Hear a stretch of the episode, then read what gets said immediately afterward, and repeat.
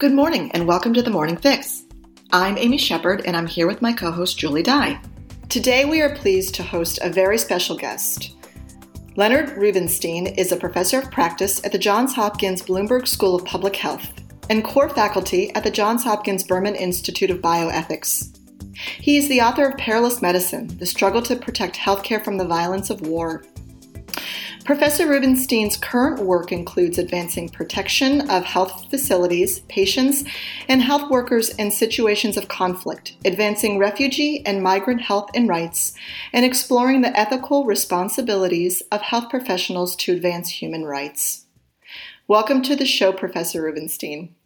Uh, I'm delighted to be with you. Professor, we are honored to have you on the podcast. I recall listening to you and your colleagues speak about the Russian invasion of Ukraine back in the spring and was very inspired by your research and comments. Also, as a daughter of a Ukrainian immigrant mother, this, this was pretty personal for me. You have a long history in health and human rights, especially where healthcare has come under attack in conflict situations which you discuss in your book, Perilous Medicine. Tell us about your background, including your experience in Bosnia in 1996 with a physician struggling to save babies in a medical unit, and any and any other any other thoughts you would want to include. Sure. Uh, my work in this area actually began uh, in in Bosnia in the 1990s, and actually went there after the war to uh, look at the human rights issues that uh, were continuing as the war came to an end. And I heard stories about uh, what had happened during the war, particularly with respect to attacks on hospitals. And there was one incredibly moving story I learned about uh, a pediatrician uh, named Esma Sezovich uh, was in a pediatric hospital uh, with a lot of babies in a neonatal uh, unit. And to her shock, she heard that the hospital might be shelled very soon. And she got the children out of the neonatal unit. There were more than 30 of them. And just a few minutes after they got out, the unit was shelled and destroyed. They moved to a the basement of a next door hospital, uh, and they had to spend the night there. But that hospital was shelled, and they survived. She survived, but there was no heat, there was no supplemental oxygen, there was no water, and nine of the babies died that night. And that started me trying to look into this kind of violence. And over the decades, I traveled to uh, Chechnya and to Gaza and, and, the West Bank, to Afghanistan, to Myanmar, and I saw that this was a very serious and, and really pervasive issue in war that had happened very frequently, but no one was paying attention. The global health community, the human rights community, international diplomacy. It was not on anybody's agenda. And that has continued recently until that viral photo of the maternity hospital in Mariupol showing a woman on a stretcher about to give birth uh, in front of a hospital just been shelled and this woman later died and that went around the world but until then very few people paid attention. I remember talking to a doctor in Syria where more than 600 attacks on hospitals took place. And he said to me, Death has become normal to the rest of the world, no one is reacting. And that has been the problem. We're hoping, despite the horrors in Ukraine, and that the law prohibits all the kinds of attacks on healthcare uh, that Russia is committing, that the world will start reacting and work to stop these this kinds of violence. Yeah, you know, it seems like these types of situations, as you as you've seen through the years, continue and um, you know, we've been watching the situation unfold in the Ukraine, and you know, I think we had all hoped that it would be over sooner than it would be, um, and that you know, Russia would pull out, but that hasn't happened. And so, as health communicators, we're very concerned and, you know, want to get the word out about the crisis. But we'd love to know more about what you have heard is happening on the ground in the Ukraine with the medical services and, you know, what support is needed there. In every war, of course, medical services are under strain. Uh, there are traumatic injuries which need attention and often are unfamiliar to surgical staff. Uh, people with chronic care need help. Uh, uh their medications continue, babies are born. And yet, in Ukraine, uh, the World Health Organization has documented more than 500 attacks, uh, which is extraordinary in a six month war. Uh, and the effect of those attacks has been devastating to health services. There have been heroic efforts in in Ukraine as in Syria by the the local health community, doctors, nurses, and many many other health workers to keep services going, to reach people in need but you can imagine with that level of violence, the strain on the system is enormous. And the, the availability of care to people in need, including access to care when people can't move because of constant shelling, uh, it's just enormous.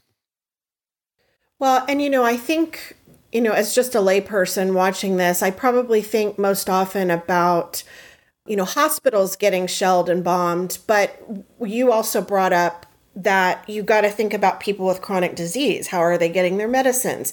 You know, how are they getting treated? Are they even able to see doctors because it's so dangerous to go out and about? And so, um, you know, do, are you aware of any ways that, you know, there's sort of underground support for these people, or how do people get any access to medical care at all? In Ukraine, it depends where you are. In Russian controlled or occupied areas, we don't know the exact status of healthcare, but we know that supplies are not getting in. We don't know how many people are dying of chronic conditions or or for other reasons, including uh, the kinds of abuses that Russian occupiers are committing against Ukrainian citizens. But throughout the country, wherever there is fighting, it's very difficult to get medical supplies in. So we have a combination of heroic efforts and resilience by the health system and health workers in Ukraine but they're still facing tremendous obstacles. There's been a great humanitarian response in Ukraine as, as international agencies and NGOs have brought medical supplies in, trained the medical staff to deal with complex traumatic injuries from shelling. Uh, but you can understand that there are still tremendous strains, and we don't know how many people have died as a result of those strains uh, but uh, it's likely very significant. We also don't know how many people can access healthcare because of the war. Professor, in multiple publications, you've discussed Russia's heartless attacks on civilians and hospitals there was hope that with Putin's latest attack on a sovereign nation, countries and international security organizations would come together to mitigate further violence and really prosecute for war crimes. What have we seen thus far? These uh, attacks are only not only heartless, but many of them are war crimes because going back 150 years, the Geneva Conventions have prohibited attacks on health facilities and health personnel. So we know a lot of these acts are war crimes.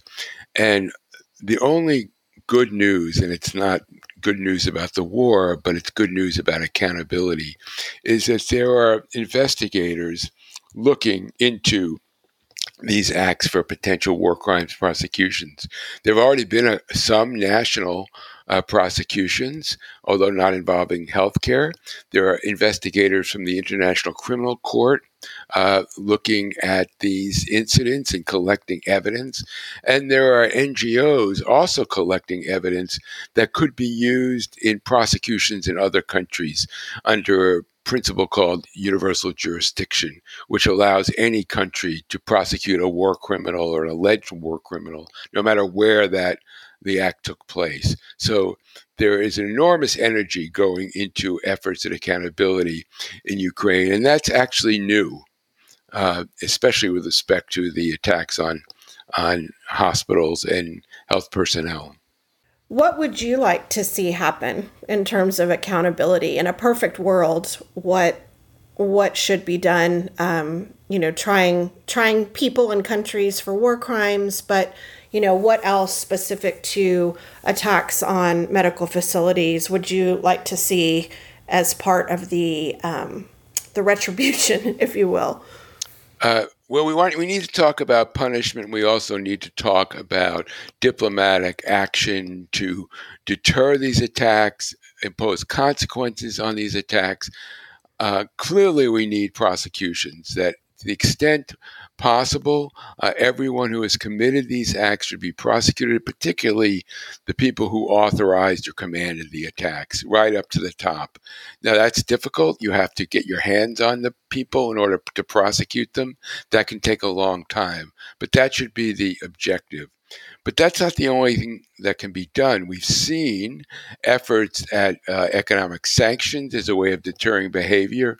Uh, but we need to make sure there are other, there's use of other uh, diplomatic uh, and UN mechanisms to make it clear that there will be a price to pay for these kinds of acts. That yeah, that makes sense for sure. You know, it, it's stunning to me when um, when you you've written about these various UN mechanisms and how they're supposed to name persistent, powerful perpetrators of violence against children and and and societies, but they're not effective. It's stunning to me that they get away with it. What what's the problem, and why do these rogue, rogue nations escape escape punitive actions? Uh, I think uh, what we need to understand is that many mechanisms have been established in the uh, last few decades to try to impose the kinds of consequences I just mentioned. Uh, and some of them are simply naming and shaming, identifying publicly uh, what a, a, perpetrator has done and hold them up to the world. And and yet, those perpetrators often have power. And I'll give you an example.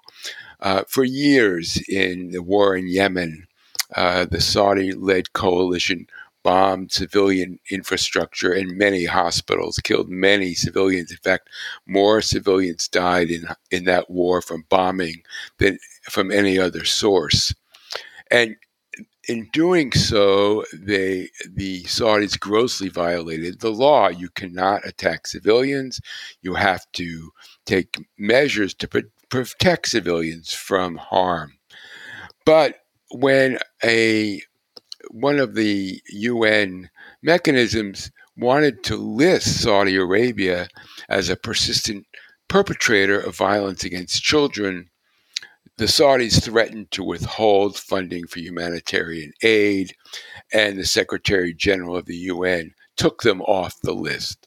So here's an example of using the power, the political power uh, a government has to prevent any form of even modest accountability. Another example involves the United States in that same war.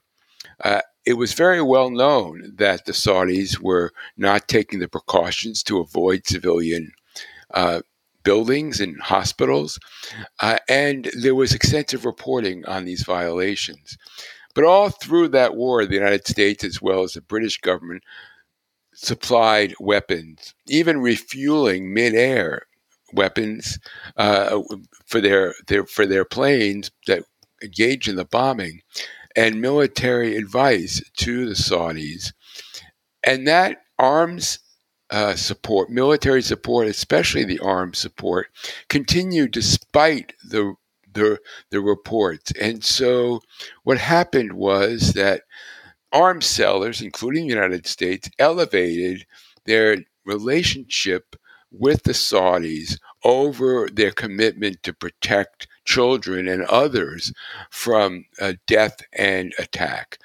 And and so the rules about restricting restricting arms sales to perpetrators of war crimes went by the boards. So those are the problems where political considerations, diplomatic considerations, yeah. not only uh, triumph over other policies, but prevent uh, protection of people from death. Yeah. You mentioned that in, in your article, I think in Mother Jones. There's just so many nations don't, for political reasons, don't want to rock the boat or they don't agree with what they're doing. These rogue nations are doing, but they've got agreements in these other areas, and so uh, we we shouldn't get involved. And it, it it's it's really difficult to to you know to understand that and to try to figure out well how do we how do we manage this they are committing atrocities yet they're involved in you know other diplomatic and political um, agreements. So how do we come to terms with all of this? I understand it's a it's it's a complicated problem. It's like other areas in human rights. Uh, you know uh, uh, it's like uh, paraphrasing frederick douglass uh, who said power concedes nothing without a demand. Demand. If if there's no political pressure, if there's no social movement to demand protection of health care, it won't happen. We saw that over the many years since that original trip I made to Bosnia. It's only in recent years that that there has even been attention to this issue uh, in international forums, including the UN. And it really is up to the public, particularly the health community writ large, to make the demand of their own governments and on uh, other governments to use their influence and power. For example, that the United States should use its uh, power to sell arms and the possible termination of those sales to stop the the uh, attacks or stop fueling literally fueling the attacks and that started to happen in the war in yemen going back to that uh, example yeah. uh, but what we really need is mobilization of the public and particularly solidarity in among health workers the health professions uh, the health industry to raise their voices and say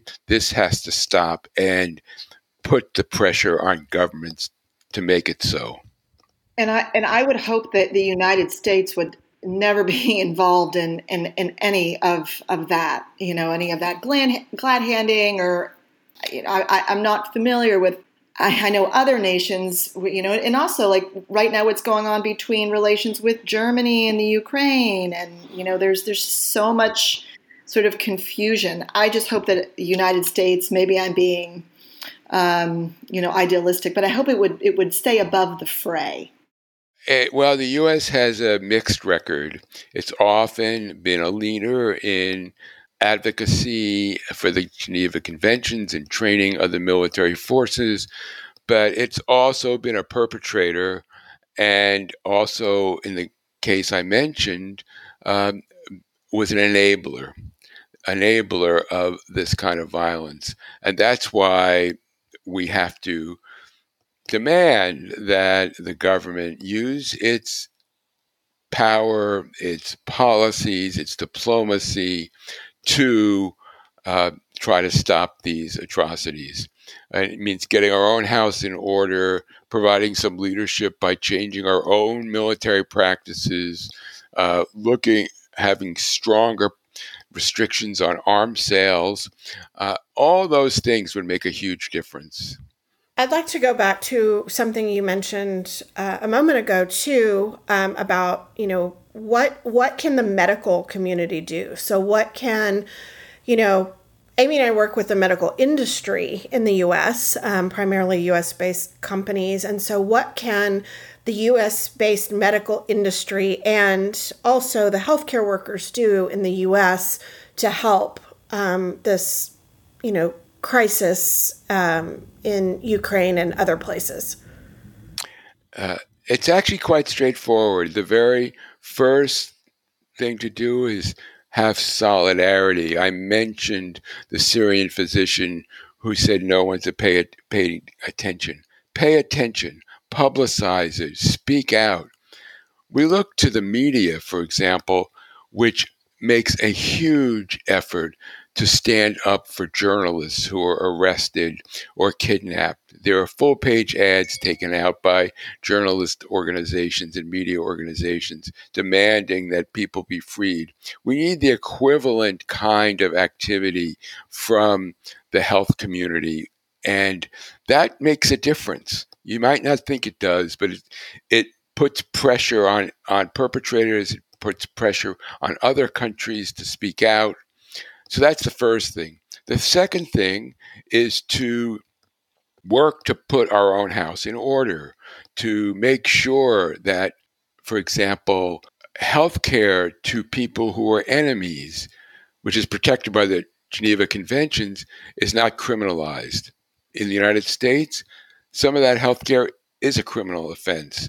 We need to act to change these laws, and there's no better group than the health community to engage in that kind of work. Means engage with members of Congress, the writing op-eds, all the things that all the activities that are used to influence policy can be used here. And it's been absent, which is so unfortunate. And we see the consequences of that inactivity. And the power of that work is enormous. We've seen that in so many cases where uh, influence can be brought to uh, to be uh, to to um, stop many of these violations. Not all of them for sure, but it can have that kind of mobilization and speaking out can make a big difference. Yes, we we agree, and uh, Julie and I are using our, our platform, this podcast, to raise the alarm and to get the message out because that's what we do as communicators, um, health communicators, and uh, um, professionals that represent health and uh, medical medical technology, um, it's it's critical, uh, and also public health. It's critical to to understand these messages, for the publics to understand these messages, and to speak with experts um, to help us convey what's essential. Um, so we, we thank you very much, Professor, for your thoughts, for your analysis, and we hope this will do some good. Hopefully, will this will inspire our audience to get involved and to you know somehow make make a difference in the way that they that they can do so. So thank you so much for your thoughts.